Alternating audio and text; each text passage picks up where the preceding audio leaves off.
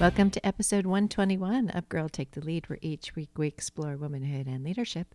And I'm your host, Yo Canny. In episode 120, our previous episode, we asked the question as we looked at the holidays at a time for giving why not give to ourselves? In that episode, we spotlighted authors we talked with on the show. In today's episode, I'll give you my top 12 ranked in order everyone should have in their library. We've researched and covered these books, which provided us some very juicy stuff we hope you found interesting. I'll include the links to the books and episodes in the show notes for your convenience. So let's begin the countdown. Number 12. Trust yourself. Stop overthinking and channel your emotions for success at work by Melody Wilding. Wilding introduced us to the concept of sensitive striver so we can get out of our way and rediscover our sensitivity as a superpower. And I like this, all of us using our superpowers. Here are some aspects of being highly sensitive and highly performing that she offered us. We need time to think through decisions before acting. Oh, God, absolutely. Judge yourself harshly when you make mistakes. Oh, my God take feedback and criticism personally. I think I did a couple episodes on that. And find it difficult to set boundaries. Okay, so like all the time? she makes the point that sometimes being a sensitive striver can lead to overthinking everything and burnout. One of the things I liked about her book, and um, it'll be a theme for a lot of the books I like, is that she draws on decades of research with clients and offers neuroscience based strategies. So, if you're an empathic, driven person trying to navigate your career and learn how to believe in yourself in the process, this book is definitely for you. At number 11, Think Like a Monk Train Your Mind for Peace and Purpose Every Day by Jay Shetty. In this book, Shetty draws on his time as a monk to show us how we can clear the roadblocks to our own potential and power. He combines ancient wisdom and his own rich experiences in the ashram. Think Like a Monk reveals how to overcome negative thoughts and habits and access the calm and purpose that lie within all of us. He gives us advice and exercises we can all apply to reduce stress improve relationships, and give the gifts we find in ourselves to the world. He reminds us we can all think like a monk. I included this book in one of the more popular episodes I've had, which was about love, kindness, and leadership. Shetty states that kindness and gratitude are symbiotic. What that means is that if we've ever done something for someone else's benefit, you can easily recognize the effort and energy someone else gives to you. So, our own acts of kindness teach us that if our own kindness enables us to feel truly grateful, kindness teaches gratitude. He offers some great exercises to be present to this in our life. Number 10, the bully at work. What you can do to stop the hurt and reclaim your dignity on the job by Gary and Ruth Namie. Oh, got a bully in your life? this book is for you. the Bully at Work exposes destructive, silent epidemic of workplace bullying that devastates the lives, careers, and families of millions. The authors, Gary and Ruth Namie, are pioneers of the campaign against workplace bullying and have done a ton of research and one of the mind blowing results was that they found 37% of American workers have been bullied at work and 12% have witnessed it.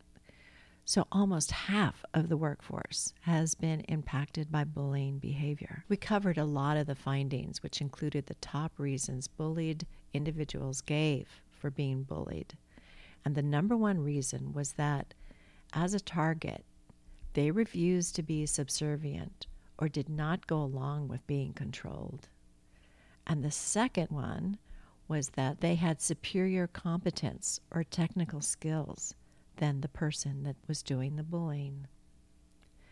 You'll want this book to remind us we are not alone and we can take some steps to help ourselves. I wish I had had this book when I was going through this difficult time myself. Number nine, The Courage to Teach Exploring the Inner Landscape of a Teacher's Life by Parker Palmer. This book builds on a simple premise good teaching cannot be reduced to technique, but is rooted in the identity and integrity of the teacher. Good teachers share one trait they are authentically present in the classroom, in community with their students and their subject. They possess a capacity for connectedness and are able to weave a complex web of connections between themselves, their subjects, and their students, helping their students weave a world for themselves. Connections made by good teachers are held not in their methods, but in their hearts, the place where intellect, emotion, spirit, and will converge in the human self when we choose to live authentic lives. And I think we can all substitute the word leader for teacher and see that connectedness is the way we overcome our fears. Number eight, stop missing your life. How to be deeply present in an unpresent world by Cory Muscara. It was in episode 42 that I introduced this book, as well as the Parker Palmer book, when exploring receiving feedback and resentment, shame, anxiety, fear, and curiosity. Where Parker Palmer talks about connectedness, Muscara takes that further and offered this from his book. We build internal walls, what he describes as a pain box, inhibiting us from living a deeply connected and meaningful life. He offers a four part FACE model, which means focus, allow, curiosity, and embodiment, that helps us chip away at those walls and builds our capacity to experience the richness of our lives. Number seven, Boundary Boss, the essential guide to talk true, be seen, and finally, Live Free by Terri Cole. This was one of the first books to rock me at my core. Terri Cole offers us a way to break free from overfunctioning, over delivering, people pleasing, ignoring our own needs so you can finally live the life you deserve. At the time, I was going through hell with a family member when I found this book and realized I had been hiding my own feelings behind passive aggressive behavior, denying my own truths, and pushing my emotions so far down I'd get so frustrated and explode. Cole offers actionable strategies, scripts, and techniques that we can use in the moment whenever we need them. One of my favorites was how to manage boundary destroyers including emotional manipulators, narcissists, and other toxic personalities. You know anyone like that? Oh, yeah. This book is for women who are exhausted from overgiving, overdoing, and even overfeeling. If you're getting it all done, but at the expense of yourself, give yourself the gift of this book, Boundary Boss. Number six, Atomic Habits An Easy and Proven Way to Build Good Habits and Break Bad Ones by James Clear. What I liked most about this book was the idea that tiny changes can lead to remarkable results. He makes the point that if you're having trouble changing your habits, the problem isn't you. The problem is your system. Bad habits repeat themselves again and again, not because you don't want to change, but because you have the wrong system for change. You do not rise to the level of your goals. You fall to the level of your systems. Thought that was so interesting.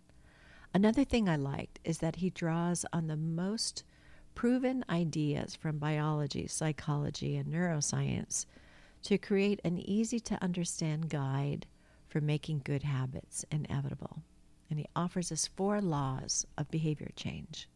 One, make it obvious. Two, make it attractive. Three, make it easy. And four, make it satisfying. He also reminds us that a lack of self awareness is poison. Reflection and review is the antidote.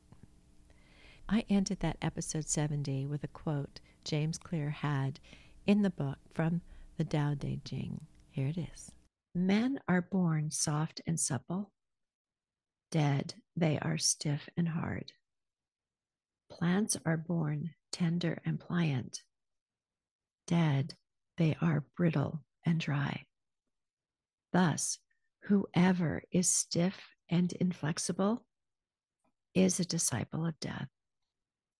Whoever is soft and yielding is a disciple of life. The hard and stiff will be broken, the soft and supple will prevail. Number five, bittersweet. How sorrow and longing make us whole by Susan Cain. Brene Brown had this to say about this book quote, Bittersweet grabs you by the heart and doesn't let go. There was so much good stuff from this book we covered in three episodes. Bittersweetness is a tendency for longing, poignancy, and sorrow, an acute awareness of passing time, and a curiously piercing joy at the beauty of the world. It recognizes that light and dark, birth and death, bitter and sweet, are forever paired. If you've ever wondered why you like sad music, if you've ever found comfort or inspiration in a rainy day, or if you react intensely to music, art, nature, and beauty, then you probably identify with the bittersweet state of mind. Cain combines research, storytelling, and memoir to explore why we experience sorrow and longing, and how embracing the bittersweetness at the heart of life is the true path to creativity, connection, and transcendence. It is the quiet force that helps us transcend our personal and collective pain, whether from a death or breakup, addiction or illness.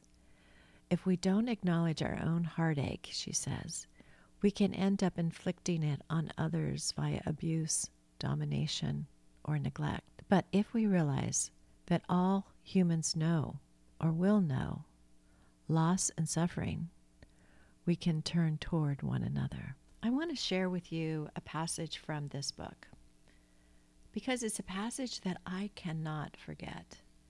And if you're having any tension or trouble with your mother, like I have for the last couple years, I found this to be truly inspiring. So let me read it to you. And I believe I included it in the episode. But it's so good, I want to say it again. she gave the example of a friend who'd cut off contact with her mentally ill, physically violent mother. This friend happened to be studying with the Dalai Lama at the time, and her abusive mother begged to see her again. The friend was scared of her mother. She didn't want to see her, but she felt guilty. I'm spending all this time with the Dalai Lama, she thought, and I don't want to spend time with my own mother. She asked the Dalai Lama's advice. He suggested that she send her mother loving kindness from a safe distance. A heart full of love doesn't necessarily require physical presence, he said. If she were the child and you were the parent, he said, the responsibility would be different. You would have to be there. But as the child, the love can be present even when you're not physically together. So I hope that helps you a little bit. Every time I read that, I feel very centered about things, and it truly helps me. So this is a book that is truly, truly yummy and one that can really help with healing. Number four, build the life you want The Art and Science of Getting Happier by Arthur Brooks and Oprah Winfrey. This was a rather recent episode for us to cover this book. And the key point was that we can get happier. And getting there will be an adventure for sure. This is another book drawing on cutting edge science and their years of helping people translate ideas into action. And they show us how to improve our life right now instead of waiting for the outside world to change. And I love this one point that Oprah made in the book, and I wanted to share that with you. She said, I have learned to live my life so that I'm attached to the work I do and the things I create and the people who matter to me, but not in a way that involves expectations. It's a lesson I learned the hard way after the movie Beloved, a movie I worked 10 years to bring to life, based on a novel I revered, came out. When it bombed at the box office, I sank with it. Though at the time it seemed that the experience might crush me, what happened with Beloved ultimately freed me. Today, everything I do, anything I make, any suggestion I float or advice I give, it's all just an offering. If it works, it works. If it's accepted, it's accepted. If not, I have lost nothing because I had no attachment to a particular result. This has made for a much, much happier life for me, and I wish the same for you. But all I can do is wish it. What you do with it is up to you. Number three, half the sky. Turning Oppression into Opportunity for Women Worldwide by Nicholas Kristof and Sheryl WuDunn. If you do any nonprofit work for women and girls, this book is a must read.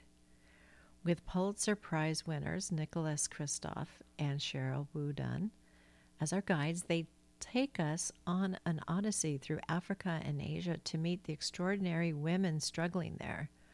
Among them, a Cambodian teenager sold into sex slavery and an Ethiopian woman who suffered devastating injuries in childbirth.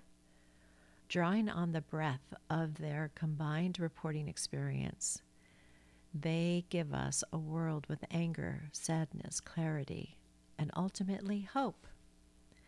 They show us how a little help can transform the lives of women and girls abroad. That Cambodian girl eventually escaped from her brothel and, with assistance from an aid group, built a thriving retail business that supports her family. The Ethiopian woman who had her injuries repaired and in time became a surgeon, and a Zimbabwean mother of five, counseled to return to school, earned her doctorate, and became an expert on AIDS. Through these stories, Kristof and WuDunn help us see the key to economic progress lies in unleashing women's potential. I was introduced to this book through my friends at Women's Day Movement. So grateful to them for this and the work that they do in the world. Thank you. Number two, no bad parts. Number two, no bad parts. Healing trauma and restoring wholeness with the internal family systems model by Richard Schwartz, PhD. You may remember that Kiki brought me this book and talk about books to help us heal. This is one I'd recommend. Just consider the title, No Bad Parts. so, so good. And I love the episode we did around this with Uri Talbor. Basis of internal family system, or IFS, is that all of us are born with many subminds or parts which are not imaginary or symbolic. They are individuals who exist as an internal family within us. And the key to health and happiness is to honor, understand, and love every part. You may remember that Kiki brought me this book and talk about books to help us heal. This is one I'd recommend. Just consider the title No Bad Parts. So, so good. And I love the episode we did around this with Uri Talbor. The basis of internal family system, or IFS, is that all of us are born with many subminds or parts, which are not imaginary or symbolic. They are individuals who exist as an internal family within us. And the key to health and happiness is to honor, understand, and love every part. Our parts can sometimes be disruptive or harmful, but once they're unburdened, they return to their essential goodness. When we learn to love all our parts, we learn to love all people, and they will contribute to healing the world. Here's what Uri had to say. The idea is well obviously this is the one of the core concepts in ifs is that we do have multiplicity. He used to call it multiplicity of mind and now he, he calls it something a little bit different. I like to think of it as multiplicity of consciousness, um, just giving it a little broader lens, um, because we seem to have parts come out of different levels of our being. So some of them are very mental, but some of them are very somatic and feel like they, they come out of our physical body, kind of like that's the source. And then some are very emotional. Um, so regardless, we can have essentially multiple personality disorder what's now called dissociative identity disorder. And his view of it is that we all have that. It's just some people, and Ross Greene, the parent trainer who created collaborative problem solving, the model I mentioned earlier, he has this brilliant, brilliant uh, little quip about the DS. The DSM is what we all have, just a whole lot worse. And that's true about everything that's in there, essentially, as far as I'm mm-hmm. concerned so we all have these different parts and alters and, and a piece around the no bad parts is that if you understand the context in which those parts were created it's really easy to have compassion for them mm. um, so in that sense there's no bad parts um, and the other very non-pathologizing piece around this is that you can have an appreciation that you're not just this part you don't just get frustrated and irritated. Sometimes you have compassion. Sometimes you're very caretaking. Sometimes you're in self. Um, so just being able to have a context that we're more than just any one part uh, just softens things significantly. And our number one drum roll, please.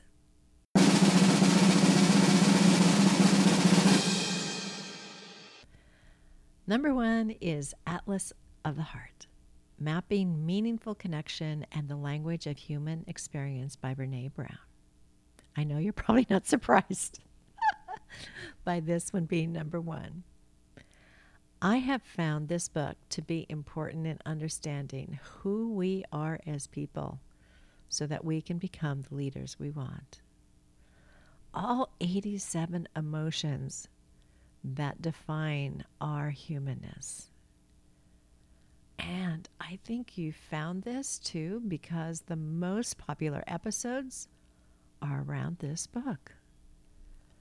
Brene Brown wrote this If we want to find the way back to ourselves and one another, we need language and the grounded confidence to both tell our stories and to be stewards of the stories that we hear. This is the framework for meaningful connection. Oh, so good. And isn't connection all about leadership? I'd love to leave you with this clip from that episode 15. One of the things that Brene Brown says is that if you identify the biggest barriers to developing brave leaders or cultivating courage in our families or bringing justice to community, I'd go right back to what I believed was true when I was a kid. People will do almost anything to not feel pain, including causing pain and abusing power. Very few people can handle being accountable without rationalizing, blaming, or shutting down and without understanding how our feelings, thoughts, and behaviors work together, it's almost impossible to find our way back to ourselves and each other. When we don't understand how our emotions shape our thoughts and decisions, we become almost, almost disembodied from our own experiences and disconnect from each other. So when when I saw that, I went, oh man, boy, how much more powerful you could be as a leader, right? If you could mm-hmm. connect. Absolutely. You know, compassionate leadership, for example. How do we connect? How do we guide leaders who are in that situation now? What's it look like? And I know that, you know, Sheila has always said to me, you know, we have to understand who we are. One of the things that we can look at is, you know, when we talk about our emotions you know why they're so important like connection. Like what does that mean to us? And what what could it mean to leaders? So um, she defines in the book connection to be the energy that exists between people when they feel seen heard and valued when they can give and receive without judgment and when they derive sustenance and strength from the relationship. I hope you'll check these books and authors out for your own wish list. And I'm so grateful for the authors who wrote these amazing books and share them with us. Next week, I'll be putting the spotlight on some women who made amazing accomplishments in 2023. I hope you'll join us again. Thanks for being here and talk to you soon. And make sure you get these books, they are amazing. Okay. Please join us again. Thanks for being here and talk to you soon. Bye.